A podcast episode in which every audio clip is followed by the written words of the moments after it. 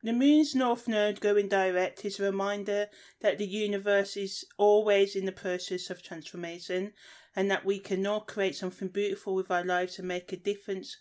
in the world if we choose to. It encourages us to use our energy and resources to create positive changes in our life, no matter how hard it is and challenging, and how much we've been hurt in the past, or how much we feel that we cannot, we're too old, and things like that. It's a promise that if we just take some small steps, doing things daily to make our lives better, that we can achieve that.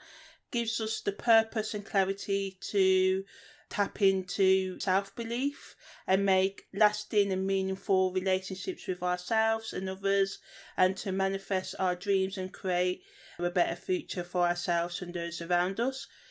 allowing you to recognize your potential and to start taking meaningful steps towards achieving your goals is the main theme of this. So, yeah, that's what happens when the moon's north node goes direct.